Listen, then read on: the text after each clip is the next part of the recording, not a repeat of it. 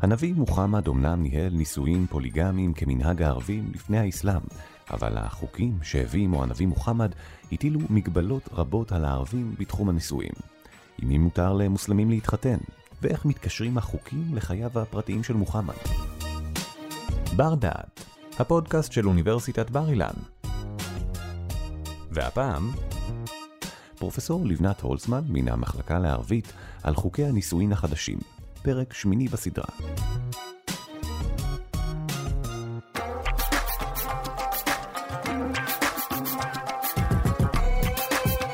שלום, כאן לבנת הולצמן. בפרק הזה ובפרקים הבאים נדבר על מקורותיה של דת האסלאם, נסרטט קווים לדמותה ונעמוד על מושגים חשובים המתקשרים אליה. בשיחות שננהל כאן נעיין יחד במקורות המקודשים לאסלאם, הקוראן והחדית'. את הקוראן אנו קוראים על פי תרגומו של פרופסור אורי רובין.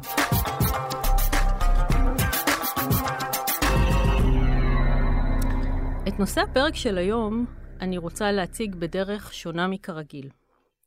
נפתח את הקוראן בסורת הניסה, סורת הנשים. מדוע היא נקראת סורת הנשים? כדי לענות על השאלה הזאת, נקרא את הפסוק הראשון בסורה. זהו פסוק המתאר את בריאת המין האנושי. يا أيها الناس اتقوا ربكم الذي خلقكم من نفس واحدة وخلق منها زوجها وبث منهما رجالا كثيرا ونساء هوي האנשים, היו יראים את ריבונכם, אשר ברא אתכם מתוך נפש יחידה. וברא מתוכה בת זוג, והפיץ משניהם אנשים ונשים לרוב. אז קודם כל אנחנו מבינים שהסורה נקראת סורת הניסה, כי המילה ניסה, נשים, נזכרת בפסוק הראשון. למעשה, הסורה כוללת מספר לא מבוטל של פסוקים העוסקים בנשים. פסוקים אלה הם הגרעין ממנו נולדו דיני הנישואין באסלאם. נישואין, דיני נישואין, ניקח. וזה יהיה נושא שיחתנו היום. חוקי הנישואין שהביא הנביא, וכיצד באו לידי ביטוי בקוראן. בפרק הקודם דיברנו על האירועים שהתרחשו בין שנת 2 לשנת 5 להיג'רה. זה 624 עד 627 לספירה. הפעם אנחנו שוברים את הרצף הכרונולוגי ונספר את הסיפורים המתחבאים מאחורי הפסוקים של סורת הניסה, סורת הנשים שהיא סורה מספר 4 בקוראן. נדבר על הנישואין הפוליגמיים של הנביא, ונשאל מה עמדת הקוראן בשאלה הזאת. האם הקוראן משמר את מנהגי החתונה של הערבים הג'אהילים, או שהוא מורה על חוקי נישואין חדשים? עם מי מותר להתחתן ועם מי אסור?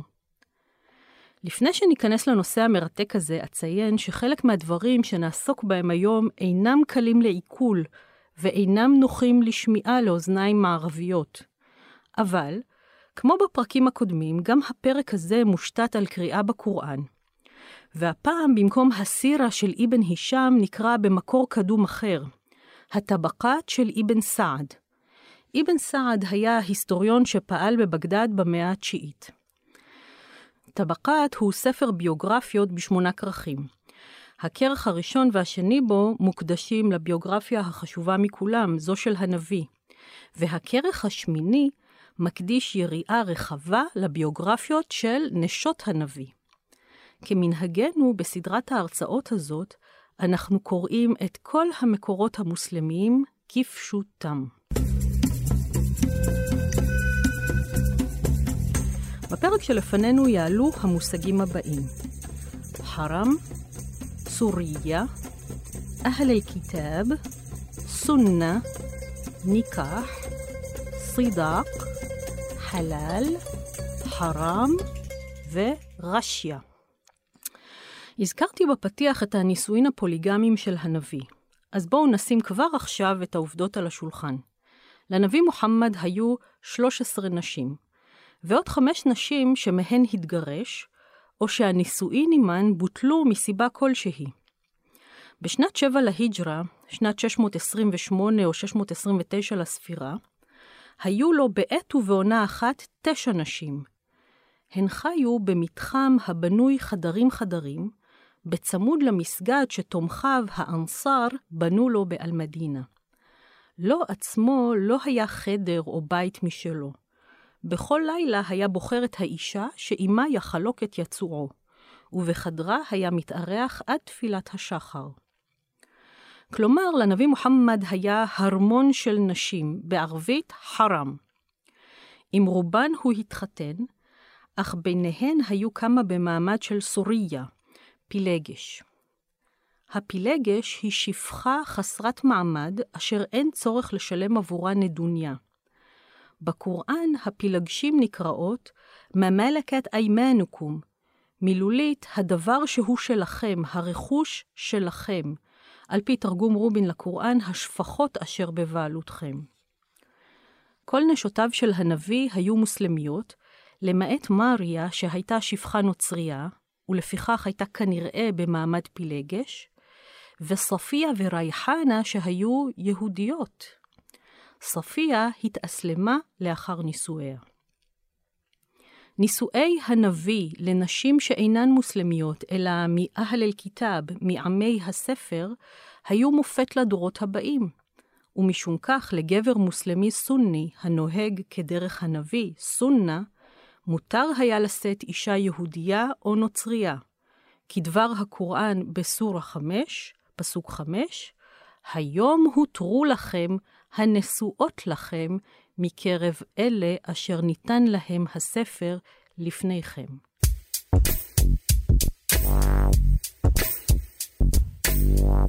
אנחנו לא נעסוק כאן בסוגיה המרתקת של נישואין בין מוסלמים לנוצריות ויהודיות, אלא נתרכז במודל הנישואים הפוליגמיים שהותר למוסלמים, לעומת המודל הייחודי שהותר לנביא בלבד. הנביא דווקא חי את מרבית שנותיו הבוגרות בנישואין מונוגמיים. אשתו הראשונה, חדיג'ה, הייתה הרי סוחרת עשירה, מבוגרת ממנו ב-15 שנה. מוחמד חי עם חדיג'ה במכה במשך 24 שנים עד למותה בשנת 619, היא שנת העצב, עליה דיברנו באחד הפרקים הקודמים. כפי שהדגשנו לא אחת, בימי חייה של חדיג'ה היה מוחמד נשוי אך ורק לה. כאשר חדיג'ה מתה, היה מוחמד קרוב לגיל 50, אבל הוא נראה הרבה פחות מכך. כפי שמתארים בני דורו הסחאבה, זקנו היה שחור, ושיבה לא זרקה בשער ראשו הסבוך והמלא. היה אמנם ויכוח סוער בשאלה האם צמחו בזקנו 17, 18 או 20 שערות שיבה, אבל הדעה הרווחת הייתה שבניגוד לחבריו הוא לא צבע את שערותיו כי הוא פשוט לא הזדקק לכך. אגב, אנחנו מוצאים בספרות החדית' ציווי מפורש של הנביא המורה לסחאבה, צבעו את שערות ראשכם והזקן, כדי שלא תדמו ליהודים ולנוצרים שאינם נוהגים לעשות כן. בכל מקרה, המקורות הקדומים מדגישים שמוחמד בן החמישים היה גבר במלוא אונו.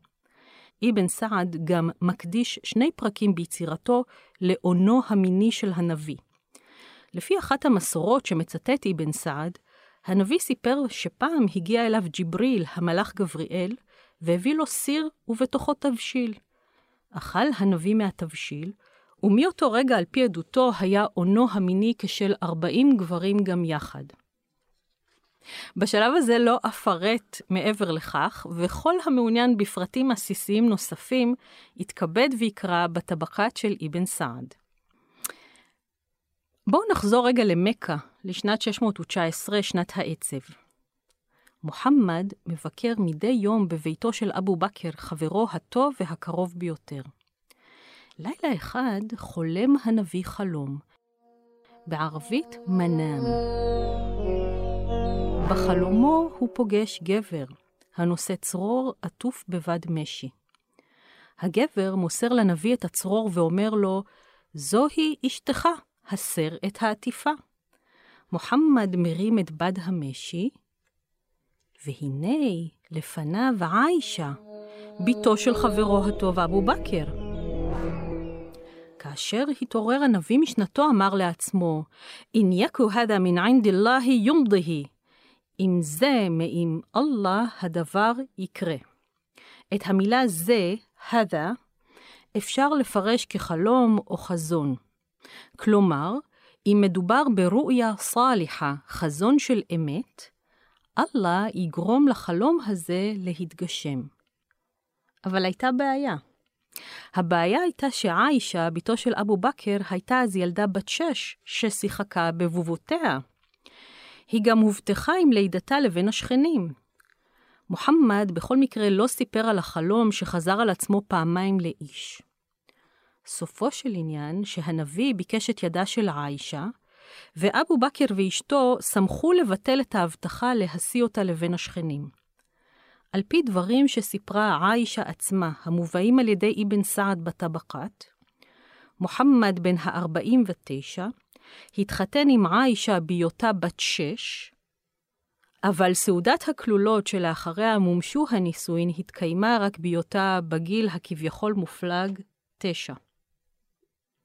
בזמן ההמתנה לבגרותה המינית של עיישה, הנביא כבר התחתן עם אלמנה בת 30 בשם סעודה, ואלמנה בת 18 בשם חפסה, בתו של עומר בן אל-חטאב, שהיה חבר קרוב נוסף של הנביא. כלומר, הוא כבר היה במערכת נישואין פוליגמית. אבן סעד מספר כי עיישה הייתה הבתולה היחידה, בערבית בתולה זה ביקר, שהנביא נשא לאישה. שאר נשותיו היו אלמנות, גרושות או גם וגם, וגילן נע מ-17 שנה ל-40 שנה ביום חתונתן עם הנביא. אף אחת מהן לא ילדה לו ילד, מלבד מריה הקופטית הנוצריה. מריה ילדה לו בן בשם אברהים, שמת בהיותו בן שנתיים. עיישה היפה, שנחשבת לאהובה בכל נשותיו, לא ילדה מעולם. היא התאלמנה ממנו בגיל 18, וכפי שנראה בפרק הבא, לא הורשתה להינשא שוב בצו הקוראן בגלל נישואיה לנביא.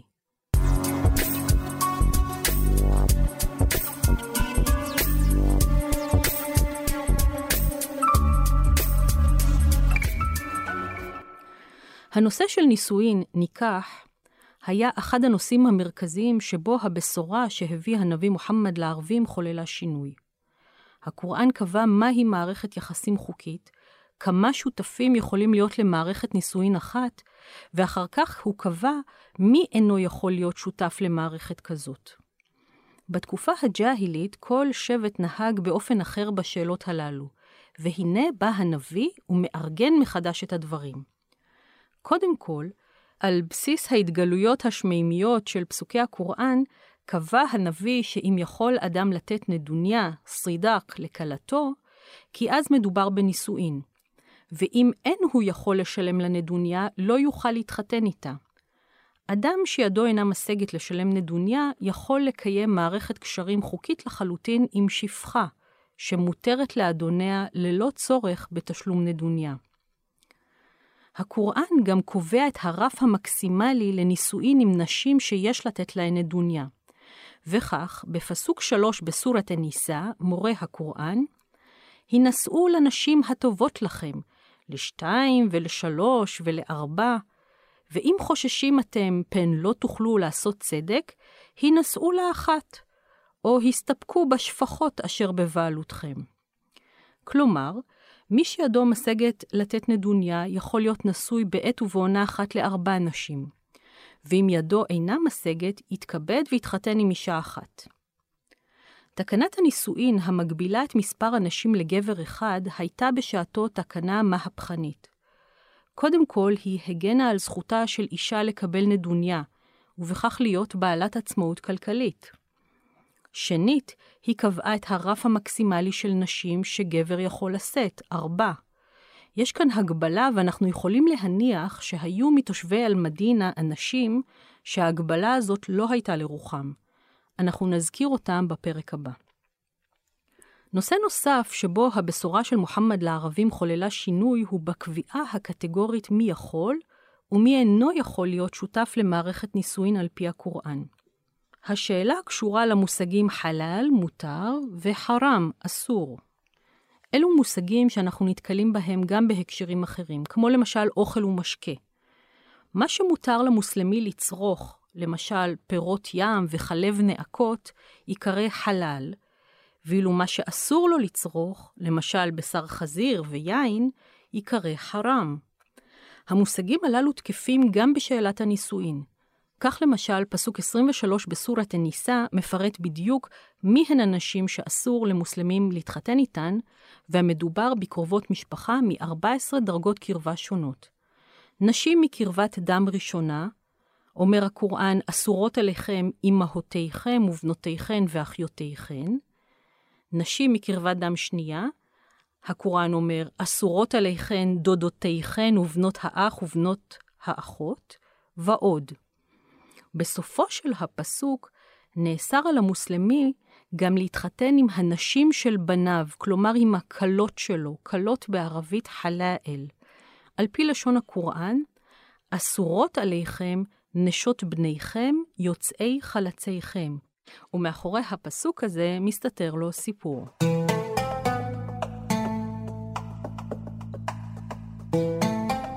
אספר לכם על זיינב היפה וזייד, שהוא המוסלמי היחיד חוץ ממוחמד שמוזכר בשמו המפורש בקוראן. ראשיתו של הסיפור במכה, בשנת 600. בחור צעיר מהמדבר הסורי נלכד על ידי פרש ערבי, והובא למכה כדי להימכר כעבד. הבחור נקרא זייד, וקנתה אותו חדיג'ה, הסוחרת העשירה, כדי לתיתו במתנה לבעלה מוחמד. מוחמד וזייד הפכו לחברים של ממש. לימים, אביו של זייד, אדם בשם חרית'ה, הגיע למכה עם דמי כופר כדי לשחרר את בנו זייד מהעבדות. אבל החברות הסוחבה בין זייד למוחמד הייתה כל כך עזה, שזייד סירב להשתחרר מקשר העבדות. הוא אמר למוחמד, אנת מיני במכני לאבי ולאום. אתה כמו אב ואם בשבילי. ולכן, מוחמד לקח את זייד לקעבה, וזכרו, מדובר בתקופה שלפני האסלאם, ואז הקעבה נראתה כמו קתדרלה נוצרית עם פסלים, עם תמונות. בתוך הקעבה ישבו אנשים והתפללו לאלילים. פנה אליהם מוחמד ואמר, אתם מעידים שזייד הוא בני. אני ממנה אותו ליורשי, והוא יירש אותי אחרי מותי. במעמד האימוץ שחרר מוחמד את זייד מעבדותו, והוא נקרא מאותו היום זייד בן מוחמד. זמן קצר לאחר מכן, מוחמד קיבל את ההתגלות הראשונה והפך לנביא. על פי בן סעד, זייד היה לאדם השלישי שהתאסלם אחרי חדיג'ה ועלי בן אבי טלב, והוא כונה גם חיב רסולילlah, האהוב על שליח אללה. לאחר ההגירה לאל-מדינה, מוחמד חיתן את זייד עם זיינב בן ג'חש, אישה יפהפייה שהייתה בדוד מדרגה ראשונה של הנביא. זיינב לא רצתה להתחתן עם זייד, ונימקה זאת בכך שהיא מנשות קורייש, כלומר מעמדה רם מזה של זייד העבד המשוחרר. אבל כשהנביא הבהיר לה שזה רצונו, היא נכנעה והתחתנה עם זייד. יום אחד, בשנת חמש להיג'רה, 626 או 7 לספירה, כך מספר לנו אבן סעד, הגיע הנביא לבקר את זייד. זייד לא היה בבית. זיינב היפהפייה, שבעת האירוע הייתה בת 38, קיבלה את פניו של הנביא פודולן, מילה ערבית שפירושה לובשת כותונת בית כלילה. הנביא כמובן הסיט את מבטו, אבל זיינב הפצירה בו להיכנס אל הבית. באותו רגע התעוררה תשוקתו של הנביא אליה, והוא פנה להסתלק משם כשהוא מהמהם לעצמו, סובחן אללה אל-עזים, סובחן המוסרף אל-קולוב, השבח לאל העצום, השבח לו שהוא מטה את הלבבות. אבן סעד מספר לנו שזיינב לבשה את הכותונת הקלילה כשהודיעו לה שהנביא מתקרב לביתה. והוא נותן לכל קורא לחשוב לבד מדוע היא עשתה זאת. כך או כך, זייד שמע על האירוע, הוא מיהר לנביא ואמר לו, אם זיינב מוצאת חן בעיניך, אני אפרד ממנה. הנביא הורה לו לדבוק באשתו, אבל זייד לא יכול היה לחיות עם זיינב יותר והוא גירש אותה. סמוך לגירושין של זיינב וזייד, מוחמד ניתק בפומבי את קשר האימוץ עם זייד. הוא הכריז, אינני אביך עוד, וזייד ענה, הוי שליח אללה, אני זייד בן חרית'ה, ומוצאי ואבותיי ידועים לכל. מיד הופיעה התגלות קוראנית שקבעה, לא נתן אלוהים לאדם שני לבבות בגופו, ולא עשה את בניכם המאומצים ליוצאי חלציכם. קראו בשמם ובשמות אבותיהם, זו דרך ראויה יותר בעיני אלוהים. אלה הם פסוקים 4-5 מסורת אל-אחזב, סורה 33 בקוראן. אז בואו נחבר את הפסוק הזה לפסוק שהזכרנו קודם. מסורת אניסה, פסוק 23, שאומר, אסורות עליכם נשות בניכם יוצאי חלציכם. אם אנחנו מחברים בעצם את שני הפסוקים, הדברים ברורים. אמנם, כאשר מדובר בבנך יוצא חלציך, אסור לך להתחתן עם אשתו. אך אם מדובר בבן מאומץ, הנישואין בינך לבין אשתו לשעבר מותרים, מכיוון שמעמדו של הבן המאומץ אינו דומה למעמד הבן שהוא בן ביולוגי.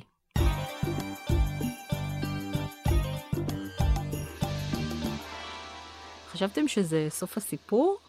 ממש לא. ערב אחד, בעוד הנביא יושב עם עיישה, אשתו הצעירה, נכנס הנביא לרשיה, מצב של טראנס או ניתוק מהסביבה, שהיה מלווה בהזעה מוגברת ועילפון. במצב הרשיה, הנביא היה מקבל את פסוקי ההתגלות, ולאחריו הוא היה מדקלם את הפסוקים שירדו אליו באותו מעמד. אז באותו ערב, כשהנביא התעורר מהרשיה, מהעילפון, הוא היה מחוייך ומרוצה. הוא אמר, מישהו צריך ללכת לזיינב ולהודיע לה שאללה כבר זיווג אותה ואותי בשמיים. ואז הוא דקלם פסוק קוראן ארוך, גם כן מסורה 33, סורת אל-אחזב, ששיאו בדברים הבאים שאומר אלוהים לנביא. כאשר שבעה נפשו של זייד ממנה, הישנו אותה לך, למען לא יהיו המאמינים עוברים עבירה באשר לנשות בניהם המאומצים. ובפסוק הבא, מבהיר אלוהים, אין הנביא עובר עבירה בעשותו את אשר התיר לו אלוהים כדין. פרשיית זיינב, זייד והנביא, הכתה גלים בקהילה המוסלמית באלמדינה. קודם כל, הנביא הלא נשא לאישה את אשת בנו המאומץ. וכאשר הלשונות הרעות גלגלו את הסיפור העסיסי הזה, ירדה סדרת פסוקי הקוראן שהזכרתי בפרק הזה, ובעצם נתנה הכשר לנישואים הללו. לסיפור זית וזיינב יש גם השלכות על המעמד המשפטי של האימוץ באסלאם, אבל לא כאן המקום לפרט על כך. אבל יותר מכל, עם נישואיו לזיינב, מנה החרם, ההרמון של הנביא, שש נשים, ולא ארבע. הפער בין מה שהותר לנביא לבין המגבלות שהוטלו על המוסלמים, לא נעלמו מעיני אויביו מבית. אבל על כך בפרק הבא. מושלם. טאדאם!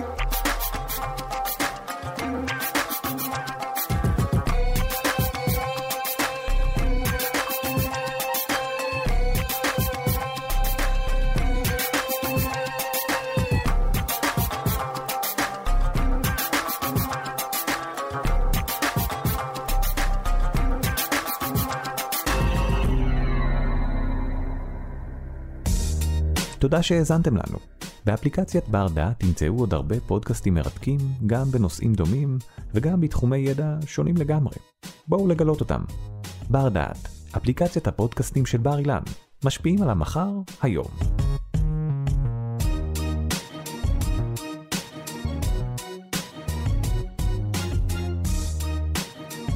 ערך והפיק אורי טולדנו.